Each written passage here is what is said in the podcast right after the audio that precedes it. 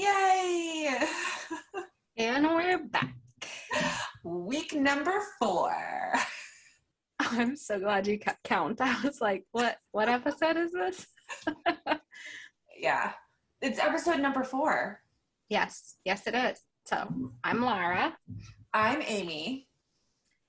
And And this is literary laughing. our intro is just as good as our first week. In case you're missing it, Wait, my book might be better. I don't know. I don't know either. Oh, that one sounded good. Okay, good. And I got a preview of your book. It's really thick. It, it's like one of those kind of hand-sized books. Mm. Good book that you could hold in one hand. Oh, in your back pocket. scary. If you're a man, not a woman. What is that supposed to say about female hands? No, I said it could, it could fit in your back pocket if you were a man, not a woman. Oh, I Because didn't women's pockets are I tiny, I wasn't. and this is not that tiny. I wasn't hearing. it's like everyone knows this. It is a sexist thing that women's pockets are smaller. Yeah, and I, I was thinking more handist. What are you like? What a woman's hand's too small? Like what is this? As someone who has largish hands, I do. oh, maybe mine are normal size. Mine are the same size as yours. I think Maybe we your, both have hands are supposed to somehow be proportional to your body for the most part. I was noticing the other day that one of my sisters has really short fingers, and I think she's the only one in my family that has such short fingers. Hmm. But then I was thinking about it, and I was wondering if we just had abnormally large hands, and she has normal ones. Yeah. I don't know. I don't know either. The thing that I'm thinking about right now is when I was getting my hair cut a couple of weeks ago, I was talking to my hairdresser because she was doing her thing and we were just talking and she was like, Oh yeah, my mom rescues pit bulls. And I was like, Okay. And then she talked about how her mom ended up getting putting her hand in the middle of a dog fight and got the top part of her finger bitten off. But then, Ah. wait, but wait, wait, this is the part that got me. The nail started growing back. Yes. So she just has a nail Oh. some of the finger underneath. Oh. Yeah. This reminds me, we should uh, do a content warning. so we talk about things that may or may not be appropriate for your child or colleagues to hear. So Put your headphones be on. Be wise. Put your headphones on. Turn that volume down. Or just tell them this is the things you don't say in class, okay? Don't talk about people's fingers getting bitten off and the fingernail growing back. Yeah. Some kid like is sitting with his friends near his or his or her, we don't know, just sitting by the side being like, and the dog can bite off your finger and the nail's gonna grow really long. and then a letter out about fingernails. oh, that reminds me. Oh, maybe I shouldn't tell us. That's when we know we're we're real influencers. Yes, yes. So, a little bit about the format of our show. we choose random books to read to each other. Mhm. And uh, before the podcast, we go through our books separately and find a couple of passages to read to each other that are particularly interesting, funny, weird, off the Things we might want to talk about just Yeah. because it's engaging. And then we read back the book, we describe the front of the book, we show each other the covers, we talk about the author, and then we read a mm-hmm. couple of more random places in the book. Yep. And we also, well, the random pages aren't just random. We will ask, we, well, there's one part where we will change, choose a random page, and then we will also have the person um, choose a random number. Yes. Yes. So. Cool. All right. So, who? I think I'm going first this week. I think so. Sorry, I was just pulling up my author information. I just did a quick search on my author. I knew a little bit about him, so you know me. I'm I'm really good about my book reports and uh, getting these things done. Good. Good. Yeah, we're a very organized podcast. If this is your first time listening to us, we're really into that podcasting research and professional Structure, yeah professionalisms. non-random conversations. It's not random if there is a starting point.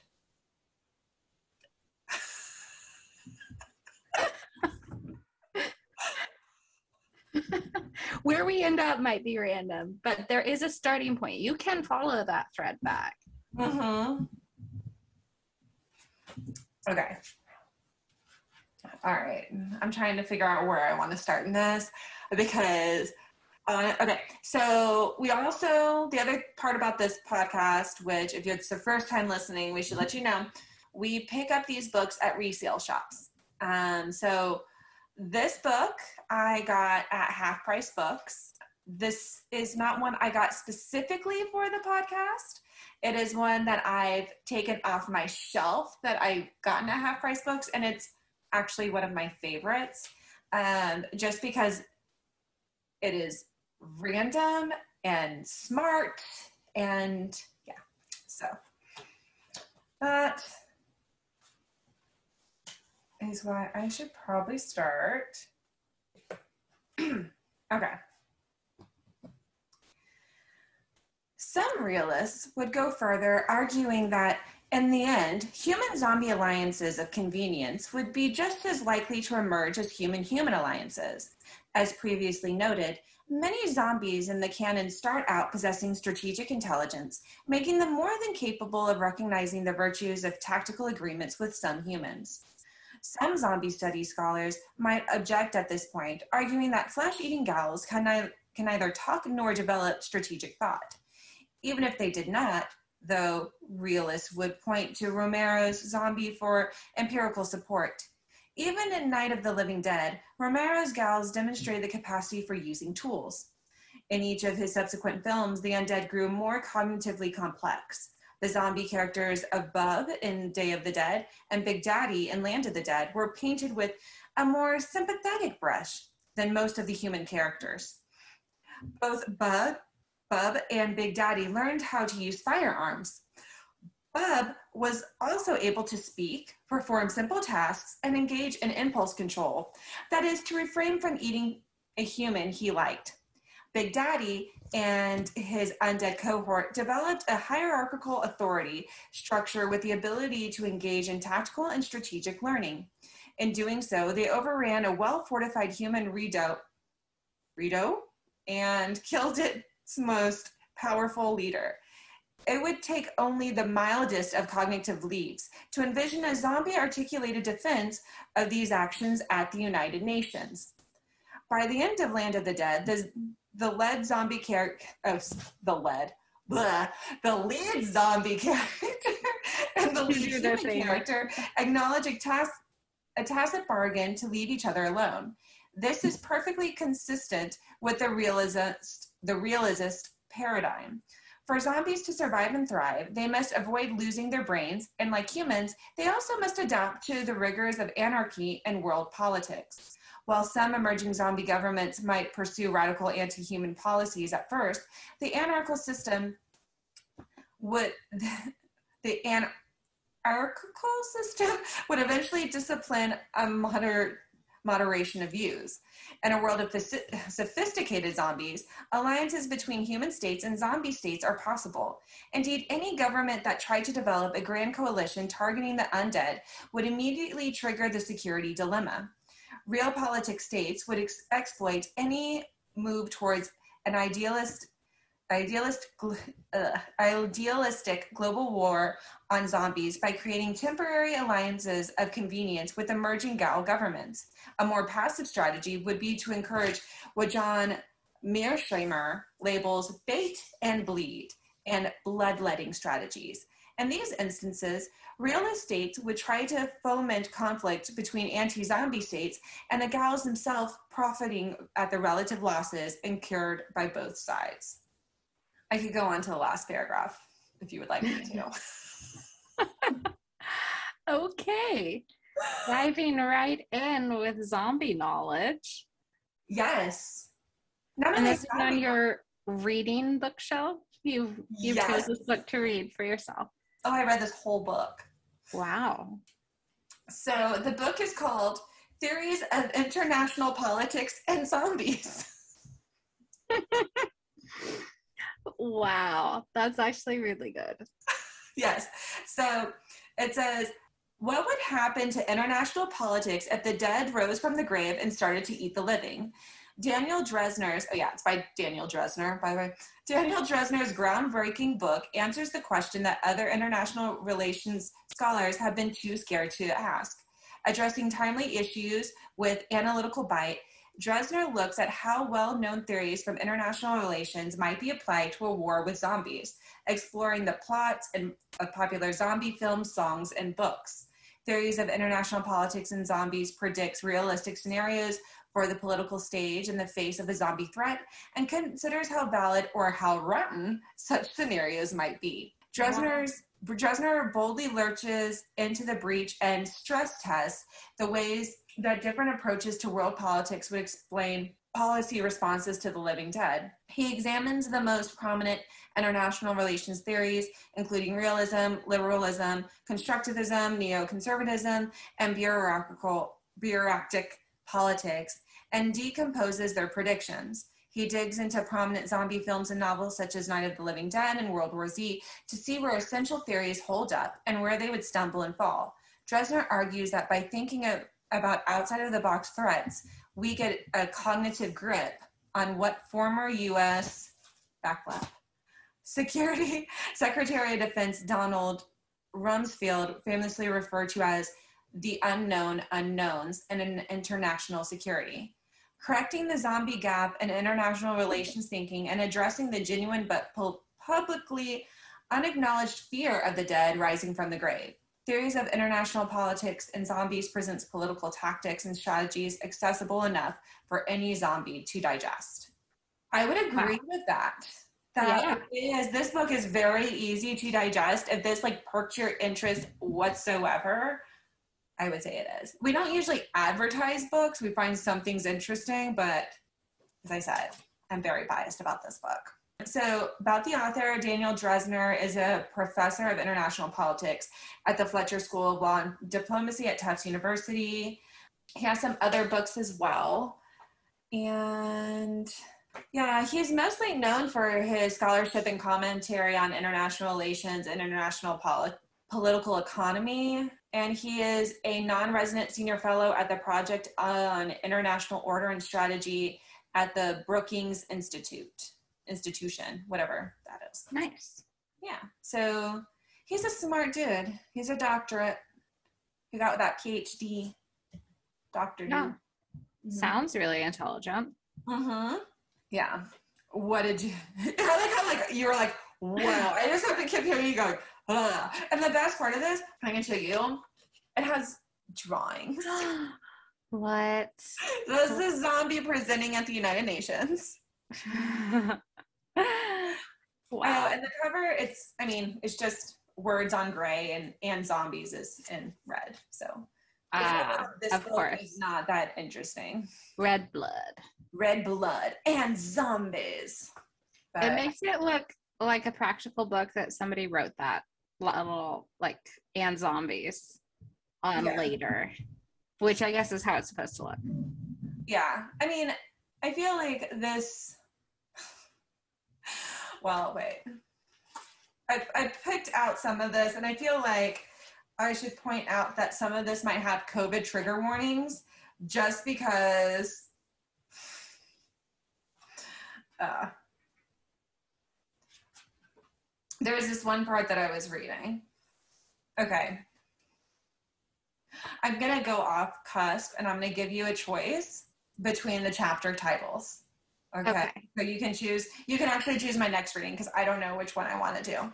Okay. So it can be regulating the undead, social construction of zombies, and bureaucratic politics. Oh, I know.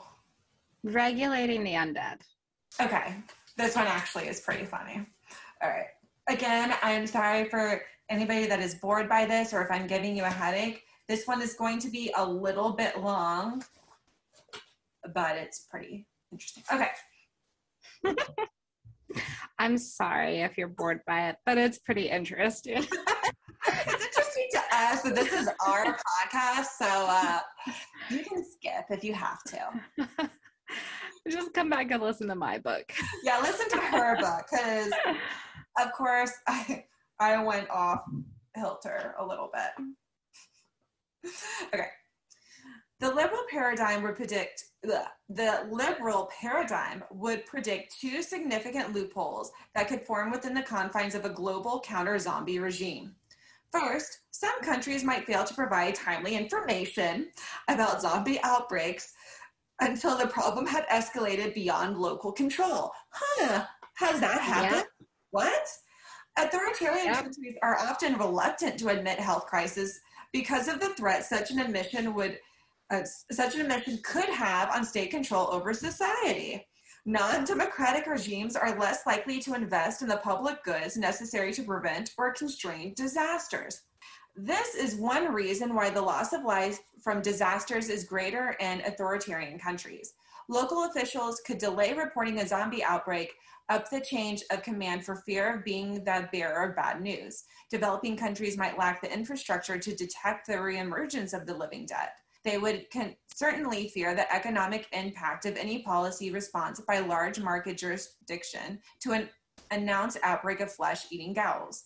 China's initial refusal to notify the rest of the world of its SARS cases in a timely, transparent, and verifiable manner is the exemplar case of this kind of policy conundrum.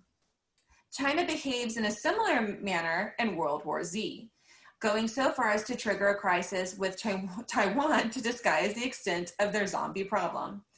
Second, I just see you shaking your head.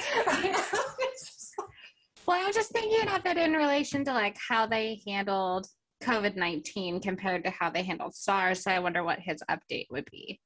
I know. Yeah. Bec- and with the information coming out that the US had cases like way back in September of 2019, like, That we try to keep under wraps. yeah, Imagine we would do it with zombies. Like this is wow. I don't even know. Yeah. probably already zombies that they hid in a bunker. Oh, yeah, I'm we- sure. Out We in the middle didn't actually start this rumor. Okay, anyways, I'll keep on going to the next second part of this This rumor exists. I saw a movie. What movie was it? It had the guy from uh, Galaxy, not Galaxy.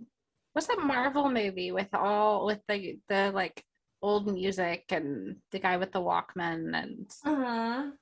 Guardians of the Guardians Galaxy? of the Galaxy. We're The going bald to. blue guy was in this other movie about zombie vampire things. Oh, in Vegas, right? Yeah, And, and they so and it's like this. They talk. They become really well organized. This is Yeah. book is so important, and you shouldn't skip it. We don't know when the zombies will be let loose. yes, by the military. Politics of a zombie land. The military was transporting the the zombie vampire king. Oh That's how he got loose. well, Anyways, you- we shouldn't have trusted them. Anyways, I did not finish watching the movie, just so everyone we could probably watch it, and then we can have a full discussion about this and how it put falls into this international politics. Yes. Yes. Okay. Second, it would not be surprising if non governmental organizations, NGOs, devoted to the defense of the living dead acted as an impediment to their er- eradication. Ah, This is my favorite part. I'm sorry. This is my good. favorite parts of the book because I can imagine this happening. The ability of NGOs to alter global governance structures is a matter of some debate within international relations scholarship. At a minimum, however, global civil society can raise the transaction costs of implementing the rules of global governance. At least one nonprofit organization in favor of zombie equality already exists Great Britain's Citizen for Undead Rights and Equality. What? So maybe Great Britain already has some zombies that we don't know about because there's already a group dedicated wow. to Yeah. The formation of more pow- powerful activist groups, Zombie Rights Watch, Zombies Without Borders, Zombie Aid, or People for the Ethical Treatment of Zombies, would undoubtedly make it diff- difficult for the WZO to achieve perfect eradication. Okay. And then it goes into a little bit more detail. This makes sense though. It does make I could totally see sense. that happening. Yeah, this is, has another like lovely like hand drawn photo.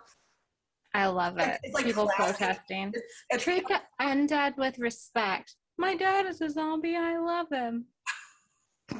Once you go undead, you never go back. Oh my god. Z Pride, Z Power. Zombies are people too, sort of. Lots of merchandise. Yes. That's where you're gonna make the money before you get sucked into the undead.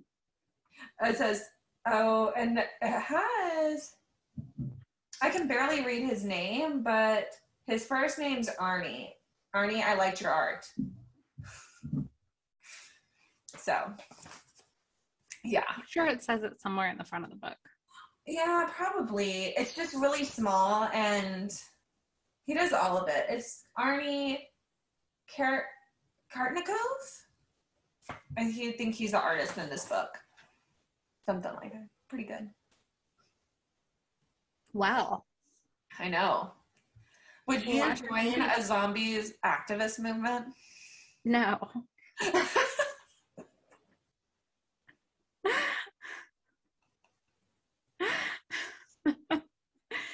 I remember pretty early on when zombies started to become popular, there was this online quiz that mm-hmm. was like, How long would you survive in a zombie apocalypse? And in my entire circle of friends and family, I was the one who would survive the longest because I was willing to shoot my own family and friends if they started turning. I was the only one that checked yes. really? Not to be like a complete doomsday prepper, but you should have some idea how you would survive. Yeah. My favorite one that I've heard so far is that you should put on leather. Because if we can't eat steak, how can we actually bite through leather garments? True. The leather would be really uncomfortable. I don't think. I think I, have a leather jacket, maybe. I mean, I'm recording in my somehow, like, closet. I literally just looked around. A lot of arteries and. Yeah, Mhm. you just want to protect the head and neck, and but you don't want to get bitten at all. You can't get bitten. Sweaters. whatsoever. Wear every single sweater that you own, even though you live in a state that doesn't really need sweaters. And then you hope that you like survive to the point that zombies are ready to negotiate. Open up the blood banks and we'll stop. Oh, I know. Give us free blood. We will we will help you in your aid of money if you give us blood donations or something. no, but that's more vampire. I guess that's true. Then what do the zombies want? They just want to. Oh, they just want to eat you. Yeah, they want like fresh organs. I don't even know. Like, couldn't they? Do they want humans specifically, or can they eat Like I guess it has to be? Oh, uh, in, in case you choose the the page, I won't tell you the joke. So, because he makes the joke, and I would just be stealing it. Okay, I choose that page. that page. All right, I will. I will read you that page. Okay, actually, it's one of the pages I flagged already. Okay, good. Do you, do you want me just to start from where I flagged and then go to the joke? Yes, do it. Okay. Yeah, okay. The conformity meme appears frequently in the zombie canon. In World War Z, Brooks noted the existence of Quislings, humans who acted like they were zombies. As one character described them, these people were zombies, maybe not physically, but mentally you could not tell the difference. In Shaun of the Dead, the principal characters practice shuffling and moaning in order to blend in. In Ruben Fletch- Fletcher's Zombieland, Bill Murray put on zombie makeup in order to get out for an evening and he also played golf. It's not just for an evening. Yes. Even if zombies adopt, even if humans, sorry, even if humans adopt zombie norms simply to survive, over time these actions will begin to cons- uh, constitute their identity. Norms acquire general acceptance through a combination of greater numbers and the intrinsic attractiveness of the practices themselves. While one could casually dismiss the idea that eating live human flesh would be attractive, other components of zombie lifestyle might be alluring to many humans. The living dead do not feel the need to bathe, shave, or change their clothes, nor do they judge their own kind based on appearances. Zombies do not discriminate based on race, color, creed, ethnicity, or sexual orientation. They always hang out in large packs. They are extremely eco friendly. Zombies walk everywhere and only eat organic foods. Wow. This description accurately captures many of the lifestyle traits of the typical college student, the change agent of many societies. Zombies might have hidden reserves of soft power, leading humans to want what zombies want if this cultural vanguard were to embrace the zombie way of life, remaining survivors would eventually internalize all zombie norms. They would include this these would include guttural moaning, shuffling, and smelling like death warmed over. In the end, both socialized humans and zombies would crave the flesh of unrepentant humans. At this point, the conceptual category of zombies would not be restricted to reanimated corpses it would be a social construct as well. Wow. Yeah. Talk about influential. Yeah. I mean, I would be completely happy not to shave my legs, but I wouldn't go so far as I'm getting that lazy. Let's become let my z- inner zombie out and Yeah. cannibalize. I'm gonna look like the undead, so I'm gonna stop washing my face, actually my entire body, letting myself smell like rotting meat. That sounds amazing. Sounds like something I do for myself. Self love, self care. Yeah. It's not that I'm lazy, lazy. It's just a way of life. Yep. Yeah. And I guess the one part about this that I'm I would have issue with is are people doing it because they think they would die if they didn't change Right. over to the zombie way of life? Or Because that's like they were doing in Shaun of the Dead was they were trying not to die. Well, I guess Bill Murray was doing it too. He just wanted to golf and have a day out. yeah. So he was just in constant zombie mode so that he could blend in with his zombie friends. Yeah. And that's what got him killed. Well, when Well, he was wasn't around his zombie friends, he was around his new friends. Yeah. That didn't know he was just play acting. So it's one of the saddest but funniest parts of that movie. I know. I that it has to be one of my favorite movies. That's such a good movie. It's such a pure, just like crazy movie that makes no sense and is just fun. But it does have a lot of rules. Yes. Yes. Mm-hmm. Okay. Do I do a, a random page? Yes. Okay. Let me actually take my markers out so I'm not tempted. Okay. I don't know. To be sure, even realists would acknowledge some shifts in the global distribution of power from the reanimation of the dead. Some governments will be better placed to repulse the zombies than others. Those with greater security and communication infrastructures should be able to put down any internal zombie insurrections and reestablish domestic order, or block cross-border zombie insurrections. States with low population dis- densities would have more time to adapt to the presence of the undead. Geographic isolation would be no guarantee of zombie prevention, as Romero demonstrated in the Land of the Dead and Max Brooks showed in his novel World War Z. There is no stopping power of water for the for the undead because they have no need to breathe. Nevertheless, geograph- geography still matters. Some geographic features alter the offense defense balance by, via uh, an, intern- sorry, an external attack. In other words, defense is easier than offense in certain kinds of terrain, such as coastlines or mountain ranges. Realists would expect countries with mountain, mountainous borders to be more likely to thwart hordes of foreign flesh eating ghouls. Some states would undoubtedly be completely overrun by the living dead. He's, I mean, swimming zombies? No. Yeah, that would be scary. I guess I'm already scared to swim in natural bodies of water, anyways, because of what might be in there. So I guess it wouldn't be a huge thing for me. I don't live in an area of the world, thankfully, where I have to worry about alligators or crocodiles in a swimming pool. But um, I guess it would be just kind of like that. Like check your pool before you jump in. Make sure like you don't have. be laying at the bottom, ready to eat you. Yeah, that's not a shadow. That's not a sticker on the bottom of your pool. That's a zombie. What if it's like your guard zombie? Be like, no, no, we told you, no eat. we talked about this before. What do we get for getting the discount one? I know. Gosh, we can't train these zombies anymore. Was that weird movie? Zombie the right. be right activists come like send us angry emails. You shouldn't be keeping them as guard dogs. Zombies are humans. They used to be. You need to pay them. We do. We buy them premium beef. Gosh. Is it organic, I know. pasture raised, Wait, grass fed?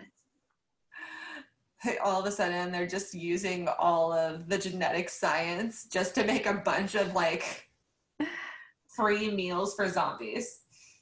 They Not real people. any clone humans. Okay. You Yeah. ready? You ready for this? Yeah, okay, Skip skippers, we're done with zombies. It's Laura's turn to read a book. yes.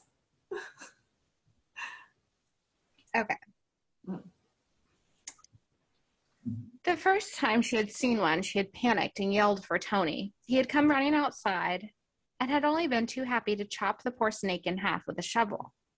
It seemed to Angie the two halves of the severed snake had wiggled forever. Months later, the agonizing death of that wriggling snake still haunted her. Now, when she did happen to see a snake, any kind of snake, she didn't mention it to Tony at all. In fact, sometimes she wished that the whole yard would fill up with slithering rattlesnakes and that Tony would go outside barefoot. But of course, that didn't happen. Ah, I know, it's just like takes this weird turn. no. She envied them all the birds, the rabbits, and yes, even the snakes, because they were at least free to come and go as they liked. Angie Kellogg wasn't.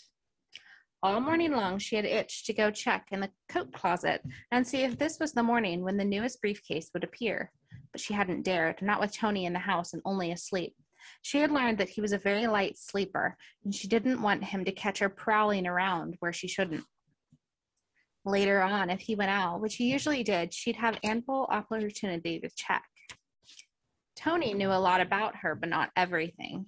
Her ability to pick the locks on briefcases, for instance, was like a carefully guarded secret. Every time the doorbell rang like that in the middle of the night, she knew that in the morning a different briefcase would show up on the shelf in the entryway closet, and it would stay there for a day or two until Tony was called out of town. Then the briefcase would disappear along with the banded packets of currency inside it. Angie understood the connection between the intermittent arrival of money and Tony's subsequent sexual prowess. Tony regarded himself as a hell of a lay, but it was only when the money came or when he went off to do what he called a consulting job that he would come up with a decent hard on, and those didn't last long. By the next day, he'd be after her, demanding satisfaction despite his perpetually soft dick, and blaming her when it didn't work.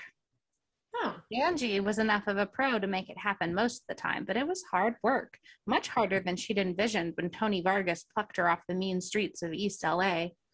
After the brutality of her last pimp, Tony had seemed a safe haven at first. Now, though she realized she'd moved from frying pan to fire, and once more she was searching for a way out. From the bedroom, she heard Tony cough his first hacking cough of the day and flick open his cigarette lighter. He was awake then, finally, and had lit up the morning's first smoke. It was amazing to her that in a house that spacious, Tony said there were almost 5,000 square feet under the roof, that she could still hear the tiny click of his damned lighter so distinctly. She hated that sound. It was a signal to her as plainly as if he had punched a buzzer or rung a bell. Angie knew better than to ignore the arbitrary summons. Pulling the robe closed around her, she went to the kitchen and switched on the Krups coffee maker that had been sitting on the counter loaded and ready since nine o'clock that morning. When Tony woke up in the mornings, he always wanted a cigarette, sex, and a cup of coffee, and he wanted them in that exact order. Where are you, Angie? He bellowed from the bedroom. And what the hell are you doing out there? Wow. Yeah. That's a, a lot to unpack. Kind of a. I'm like, is he a spy? At Yeah. first, I was like, okay, so she's kidnapped. Then is he a spy? And then I was like, oh, so she's like human trafficked Yeah. and can't get out. Yeah. Heavy stuff. It really is. Oh, if she got a zombie, she could take care of this pretty quick. If there were a zombie rattlesnake in the yard, I mean, the rattlesnake got me because I'm terrified of rattlesnakes. But yeah, I know, I am too. Okay. Yeah. The back of the book. A deputy sheriff lies dying beneath the blistering Arizona sun because he aimed too high and knew too much. Mm. Andy Brady was an honest lawman, a good husband, and a candidate for sheriff of Cochise County until a bullet abruptly destroyed his future. Now the police brass are claiming he was a maverick whose involvement in drug running drove him to suicide. But Andy's strong willed wife, Joanna, knows a cover up when she hears one and murder when she sees it. And she is relentlessly determined to clear her husband's name. But her obsessive hunt for a killer threatens to place both Joanna and her nine year old daughter, Jenny, in serious jeopardy. Because in the desert, the truth can be more lethal than a rattlesnake's bite. Dun dun dun. This book is called Desert Heat and it is red, Of With- course. big cactus on the front that mm. is bleeding onto a purple flower. Wow. Oh my gosh, that is. Wait, put it back a little bit. I need to look at those letters because that is so 90s. Yes. It's like 80s, 90s. So this was written in 1993 Ooh. by J.A. Jance, Mm-hmm. who um, is actually pretty famous. So she has written a ton of books, and she is not a spring chicken. She No. is, I think she's, yeah, she's 76. Get it. I know. I know. So the little blurb on the back of the book says J.A. Jance was raised in Arizona, but now makes her home in Seattle, Washington, where she raised a family and at the same time created an exciting world of mystery and intrigue centered around the adventures of the now famous police detective J.P. Beaumont. Mm-hmm. There are nine Beaumont novels in print. Hour of the Hunter is her first novel not to use the Beaumont character and is set in her native Southwest. In addition, J.A. Jance is now working on a new paperback original series set in Arizona featuring Joanna Brady, the widow of, sheriff's, of a sheriff's deputy, which is this book. Nice. She's written a ton of books. I think I read three or four series of books Oh, wow. and is pretty well known as an author. And Mhm. um, yeah, That's pretty cool. So. Wait. So the character that you just read about, that's the that's the wife No, thing. Oh, that's something complete. I was like, no, no. She slips in every once in a while with like a spicy scene. Oh, okay. So Spicy scene. spicy. All right, next reading. Yes. Walter McFadden's house sat at the top end of Arizona Street, less than half a block from where the town gave way to open desert. Usually he wouldn't have been there at five o'clock, but Dick Voland had already told Joanna that today McFadden had gone home early. When the Eagle turned onto Cole Avenue, his Toyota was parked in the carport behind the red brick house. As Joanna stopped near the back gate, she saw a bright yellow frisbee come sailing off the shaded front porch and fly along just under the eaves of the house. At almost the same instant, a dog launched itself into the yard from three steps up. The dog chased the frisbee and overtook it halfway across the backyard, leaping up and snagging it out of the air with graceful four foot arch. Hmm. With the frisbee clenched tightly in its teeth, the dog tore back toward the front porch. Good catch, Jennifer commented. I wish Sadie did that good with frisbees. Well, Joanna corrected without thinking. I wish Sadie did that well. Walter McFadden stood up and sauntered off the porch to greet them, carrying an open can of Coors, a silver bullet, in one hand. He walked over to the gate with the dog at his heels. Howdy, Joanna, Jennifer. What can I do for you? Can we come in? Sure. Stories about the sheriff's ugly mutt were a legend in Bisbee. The dog, an improbable mixture of half golden retriever, half pit bull, had been destined for destruction before Walter McFadden had come to the animal's rescue. As a puppy, the dog had belonged to an escaped felon who was discovered and apprehended while living in an abandoned shack up in Old Bisbee. When the man was picked up and sent back to where he belonged, the dog, a starving pup, was sentenced to death and would have been put down if the sheriff, newly widowed and terribly lonely, hadn't intervened. Oh. Are you sure the dog will be okay? Joanna asked. Sheriff grinned. He's fine. You don't have to worry about Tigger. He may be as ugly as Olson, but he's real sweet tempered.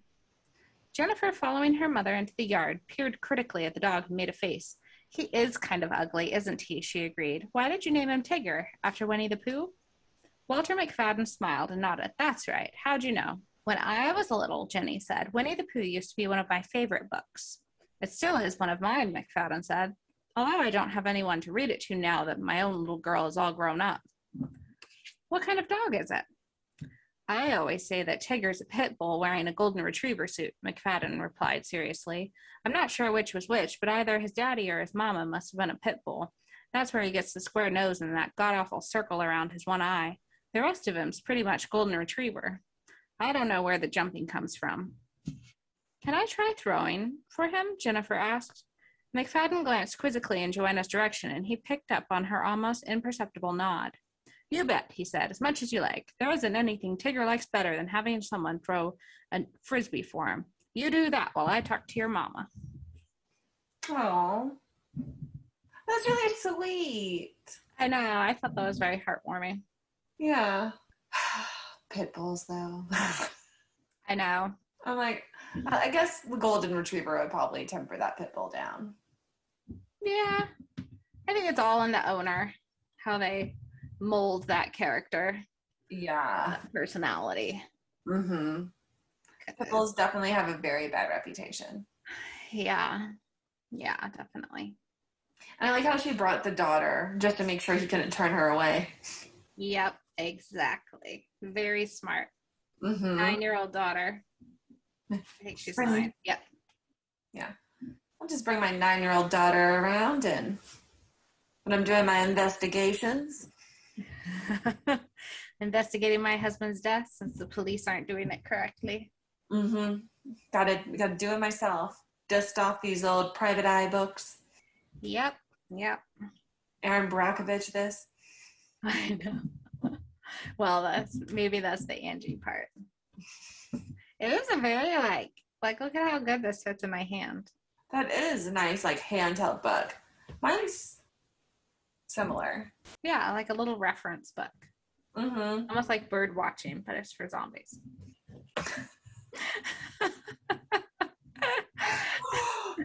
oh, the zombies are coming over the hill. Let's see. What kind of political approach do you think these will have? Hold on, I think I read about this in here. that guy, he looks like his human side might they be right there with him. Let's just draw a line and uh He looks like a good a good uh representative for the uh for the for the zombie land yes, yes. association. To speak in front of you. And then I was like, and then they release the rattlesnakes just to see what happens next. Oh my gosh. Oh no, it'd be worse. Zombie snakes or zombie sharks or zombie alligators. Zombie alligators. Definitely. Cause sharks like it's not like they're gonna jump up on land to try to get you. No, they wouldn't. And snakes, unless they're a huge snakes, like how are they gonna get in your house? Even if they're huge snakes. Oh. And there aren't that many of them. But alligators. I feel like Alligators are gonna climb up on those little legs and use their Yeah. little arms. They can climb fences and stuff, and they're nasty. I thought they were huge. I'm just imagining this little alligator trying to like climb the fence and then just comes up to the door and be like, uh, nah, nah. like trying to turn the knob. Yes. It'd be so Yeah. much easier if I had thumbs. Yes, exactly. Exactly. Oh, Okay. Okay. Random page.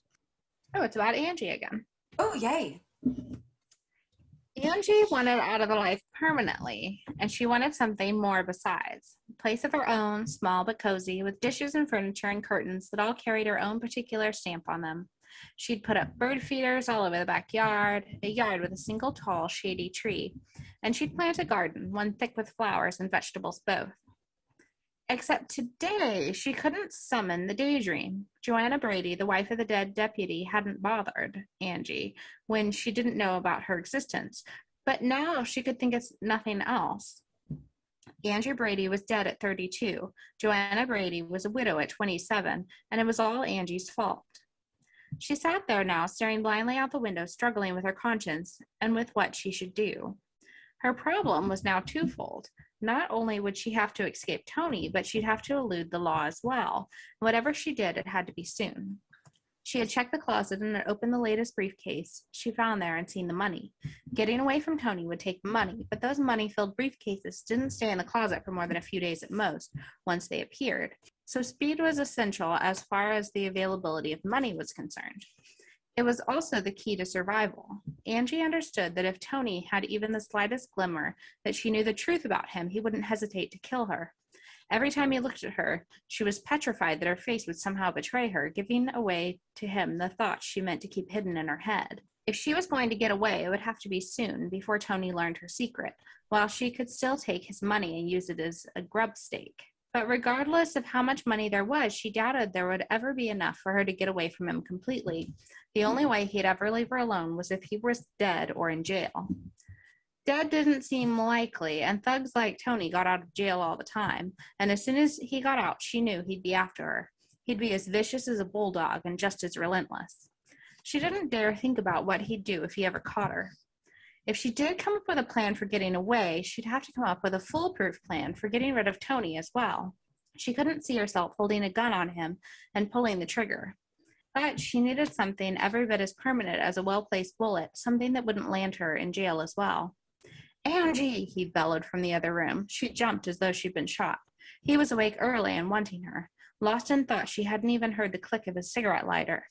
Did you start the coffee? Not yet. I will in a minute. Bring me the paper, he ordered. Turn on the TV set in here. I wish to hell I'd asked for that television repairman to come today instead of Saturday. This worthless little set sucks. So goddamn small a man could go blind just trying to see what's on it. Hurry up with the coffee. I like the suspense.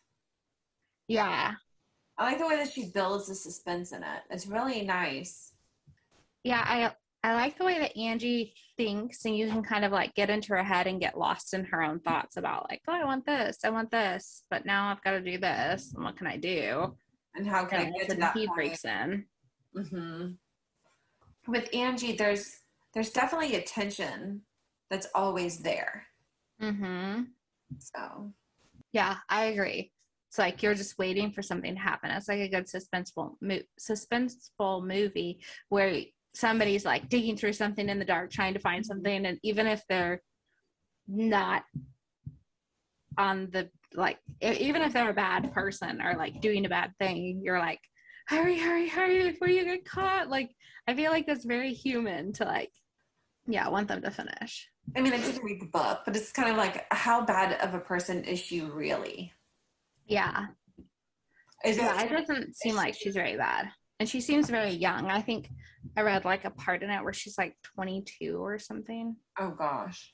I know because I was surprised because when I was glancing through different parts, I kind of pictured her as like a 40 year old and just like jaded, strung out prostitute, but she's quite young. I know. She's a young, jaded, strung out prostitute.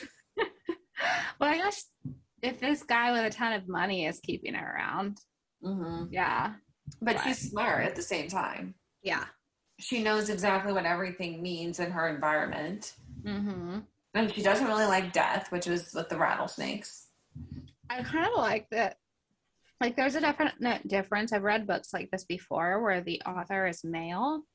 Mhm. There's a definite difference in the way that they do these scenes. Like, even talking about earlier where the, what was his name? Tony couldn't get it up Mm-hmm. and she had to like help him. Like, just kind of a clinical way that was talked about instead of just like almost making it like erotic, like a male.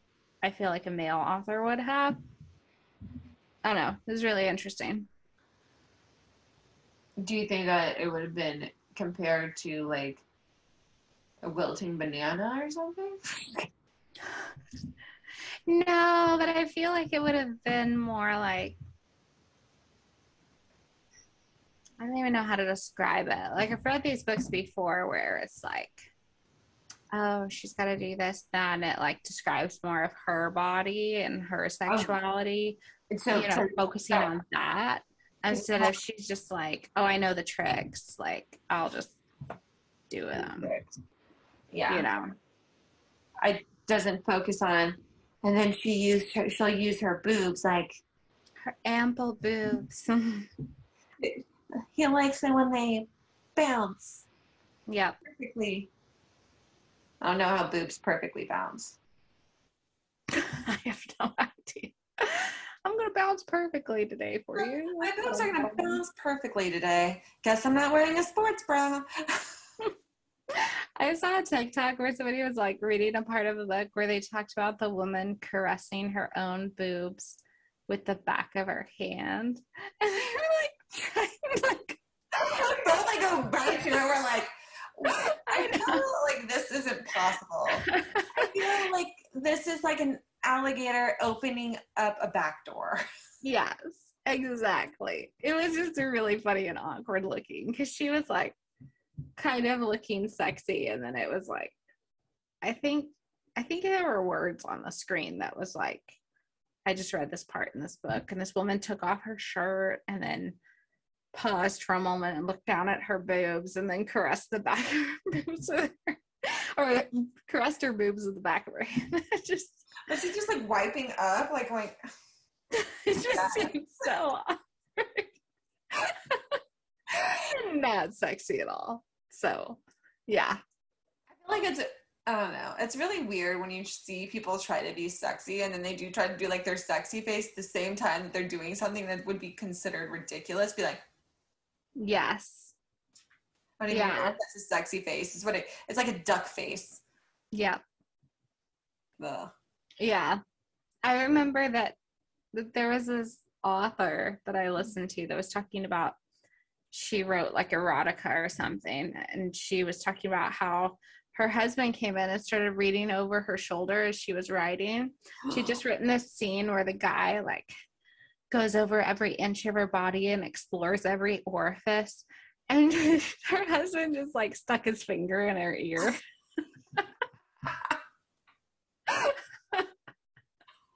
I'm exploring every orifice of your body. I know. She said she changed the wording. I just remember reading that years ago and thinking that was hilarious. Or maybe I listened to it. I don't remember. Oh my Anyways, yeah. so you have 246 pages to choose from. Um, two ten. 210. We're trapped, Angie wailed, shrinking back into the building. No, we're not, Joanna insisted determinedly. This way. She dragged Angie down the ramp to the place where she remembered.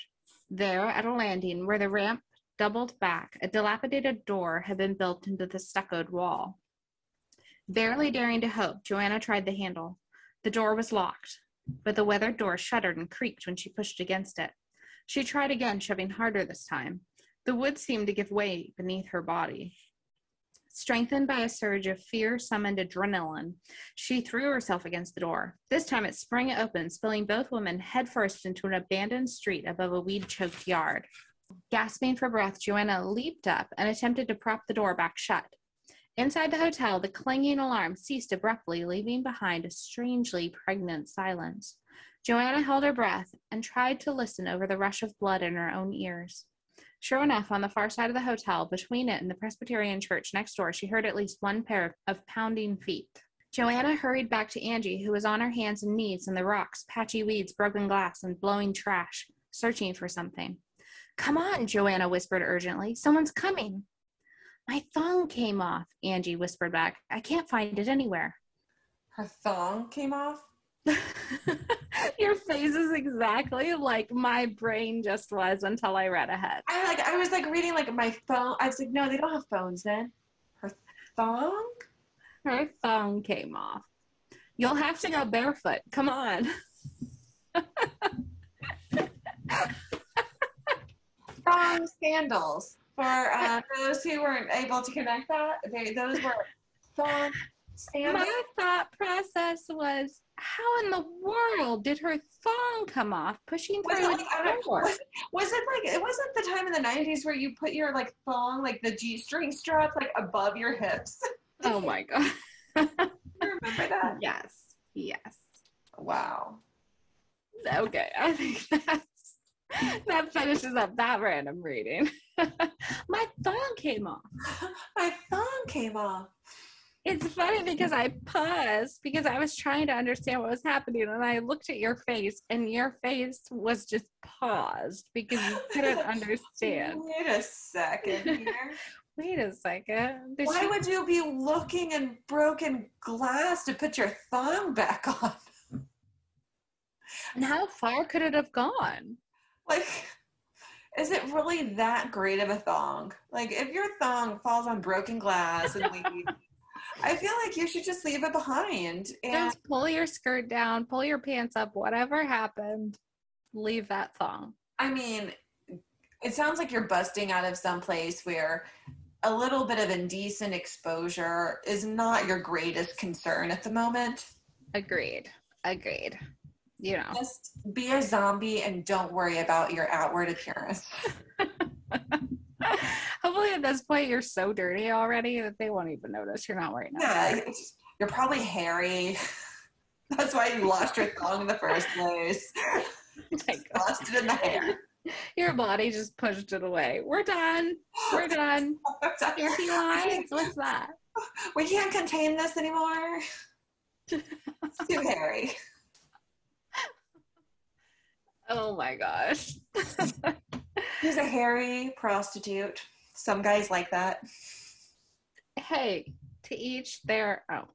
All natural. Yes. Ugh. And on that note, Exploring every hairy crevices. That's what I just thought of and I had to say it. I'm sorry. oh, ear hair. I see what we're talking about here. Don't let society tell you you have to trim your ear hair. I mean, Or your nose hair. or any hair. I mean, decide if you want to do it, do it for yourself. Don't do it for other people. Yeah. Unless they're your spouse and they beg you to do it. I mean, remember, it hurts them. Great Britain has your back with its zombies rights group. Yes. Move to Great Britain. Move to Great Britain and joined Join that group. Right, wait, what was it? The Citizens of Undead Rights and Equality. Yes. Yes. hmm Yes. They got your back. All of a sudden, they get like this huge jump in membership. Two people join. people join. They're like, "That's the movement." Oh my god. Um, but really, it's just a secret society of vampires. Dun dun dun. The flip. The old bait and switch. That's what I was looking for, not the flip. the flip. what is a zombie vampire king? Oh man. So We both went a little bit more serious this week. I know. Don't worry. Next week I've got a zinger. I already picked it out. Oh man. I mean, I do have one that I could pull out from the Austin stash, but I might have to go find some new books.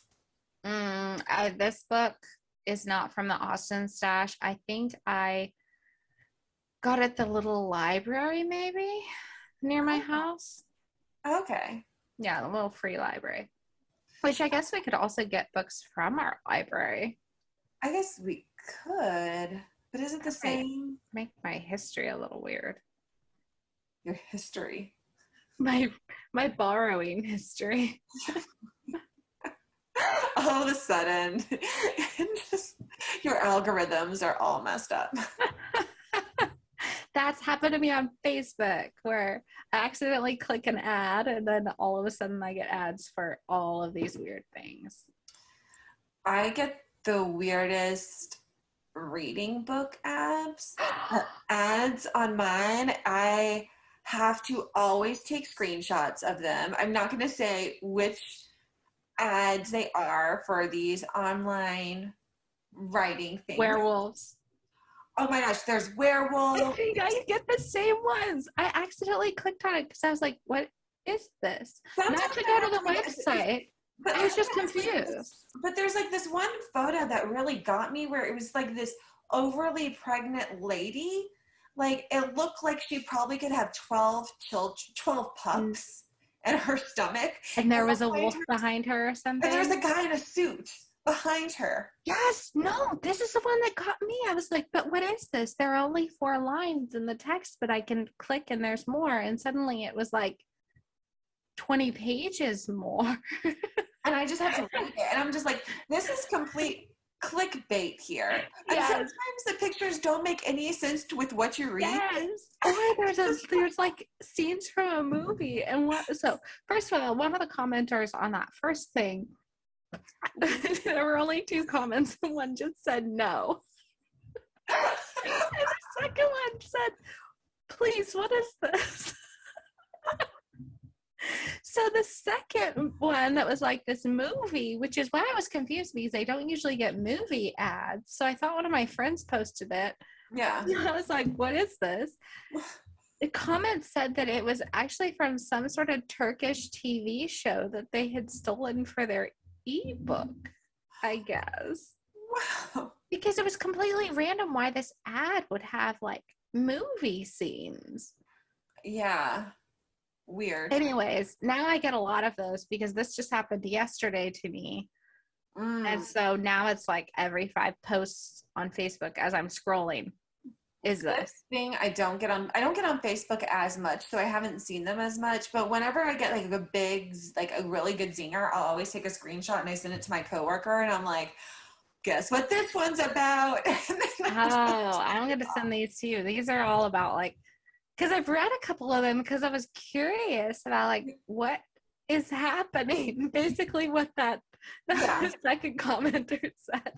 Um, read them too. weird, like the alpha and Yes. She was unexpected. Like yes, the only virgin over sixteen. And I'm like, whoa, what? Why am I getting this? I was like, she didn't want to be he like she didn't want to be mated with him, but Luna is always da da da. Like I'm just like, I don't understand where did werewolf culture get this big? And one of the one of the one of the illustrations is this big muscly like good looking guy and he has a wolf's tail coming out of his butt with a little bow Oh my gosh. There was one that was like saved by the alpha, and it's like this big wolf and this little girl approaching the wolf. And I was like, this is wrong. I don't even Yeah. want to really read this. But then sometimes, like, that will be the picture, and you start reading it. It's like, she's a teenager. Da-da-da. I'm like, okay, then why does the photo look like Little Red Riding A Hood? child. This is like a six year old here. Ew. Yeah. Ew. Like child queens all over again. There was this one that I saw today that was this girl Mhm. and she's like, no, go away or something. But then it's like, I guess the guy is in his wolf mode and he's just like sniffing her crotch. and I'm just Oh, like, who drew this? Somebody with a dog drew this, but like, why? I like how it is like the inner voice goes, the Luna said, mate, mate, mate. We totally read the same ones because I was so I confused. feel like I most of them are like that. I feel like we could probably choose werewolf books. Completely different werewolf books. I almost want to choose Jonathan's story. I, I'm getting on Facebook right now to see if they give me one because I'm so sure. Oh yeah, Let me see look, if I get one. second post. All I could see was a haze. won't put this Everywhere I turned, there were bodies shuddering. We're literally just talking about this right now. No. The alpha walked toward the water, ignoring the gaggle of girls following him. He looked like he wanted to be left alone. It made me curious. It made me want to draw him. Sure, I knew it was a risk to draw the alpha, but how could I resist? Dun, dun, dun. This is that one. In other words, there was no one in the pack older than 16 who was a virgin. What kind? Like, what? Okay, I'm not getting any anymore, so you must have taken them all from me. Dang it, take him back. I'm- oh I'm sorry. I got a bunch of dog stuff now, and I'm getting a lot of BuzzFeed stuff. yeah, I have lost all of for mine. I lost I- all of my. I will share one with you in Messenger. You can click on it to read it, and then you'll have them back. I really don't know if I want to do that. I mean, this is not what our podcast. We made a point not to do these stories because I think we would lose it pretty quickly. I know. No, Uh, no, if we can find some published ones, and I actually know of a series that was published on Amazon. So I don't know. Could I get some of those if it's like a Kindle book? I don't see why not. I mean, a book's a book. Okay. I just sent you a screenshot. Please look at it. Yes. Let me describe this this, this photo for everybody. So, wait, all I could see was Hayes. Hayes isn't even capitalized on this. No, All I I think I don't think Hayes is a person. I think Hayes is a haze of something. Like it was hazy, like fog. I know, but all I could see was haze. Like you, I don't think you can see just Hayes. Correct me if I'm oh, wrong. Oh, okay, yeah, it should be like I Okay. see what you're saying. Okay. And then everywhere I turned, there were bodies. So that doesn't make sense. All you could see was haze, and then you turn around, there was bodies. Okay, so this body, everybody, is very well Segue. segue. Very well manicured beard, not all the way grown in, with a mustache. Um, he may have filled in his eyebrows, or they're just that bushy. We don't know. But He- trimmed, well trimmed. I Well mean, trimmed super thick, but very well shaped. he he either had a workout that got him really sweaty, or he put gel in his hair, or he just got out of the water. Hmm. One hand looks like it's supposed to be going through his hair, but it looks like it's just holding up the back of his head. And then he did the I can raise just one eyebrow while looking Very slightly. He's looking slightly.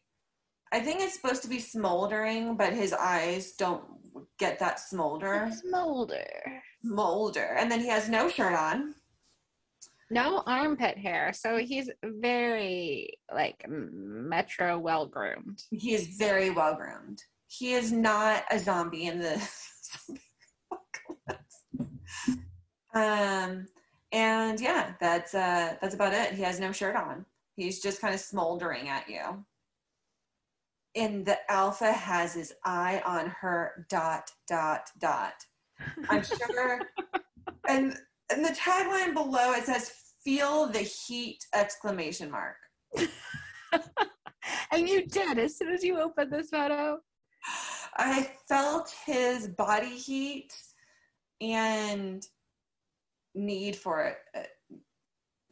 I- don't even want to say shower because it's not a shower to cool myself down. It's more of like a ugh. This is just like two not even two posts it's two posts down. What the why am I getting so many? Now that I've You're clicking on interacted. I think it's because I was off Facebook for a while. So I haven't gotten so many of those. And I've been actually blocking it from sharing my data. Good. So that might be another reason that they haven't gotten to me with more werewolf stories. And honestly, why are they all werewolves? If somebody is really into this area, please send us an email and explain to us why they're all werewolves. Yeah. You can email us at literarylaughing at gmail.com. If you have your own favorite story that you've discovered through your own ads by accident, oh, that's another photo that you just sent me. or you know that you that you like and you think that we might find it interesting, go ahead and send it to us. We are more than happy. Please do. I just have to This is mention such an awkward photo. it's not a photo, it was a video. Oh my It's a god. video of him embracing a woman while looking at another one. Oh. Anyways, yes, send us an email, send us recommendations, send us the weird ads you get on Facebook. Yeah, We'd love to hear from you. We don't care. We are also on Instagram at the literary laughing. Yes. Not Uh, literary laughing. We don't know who that is.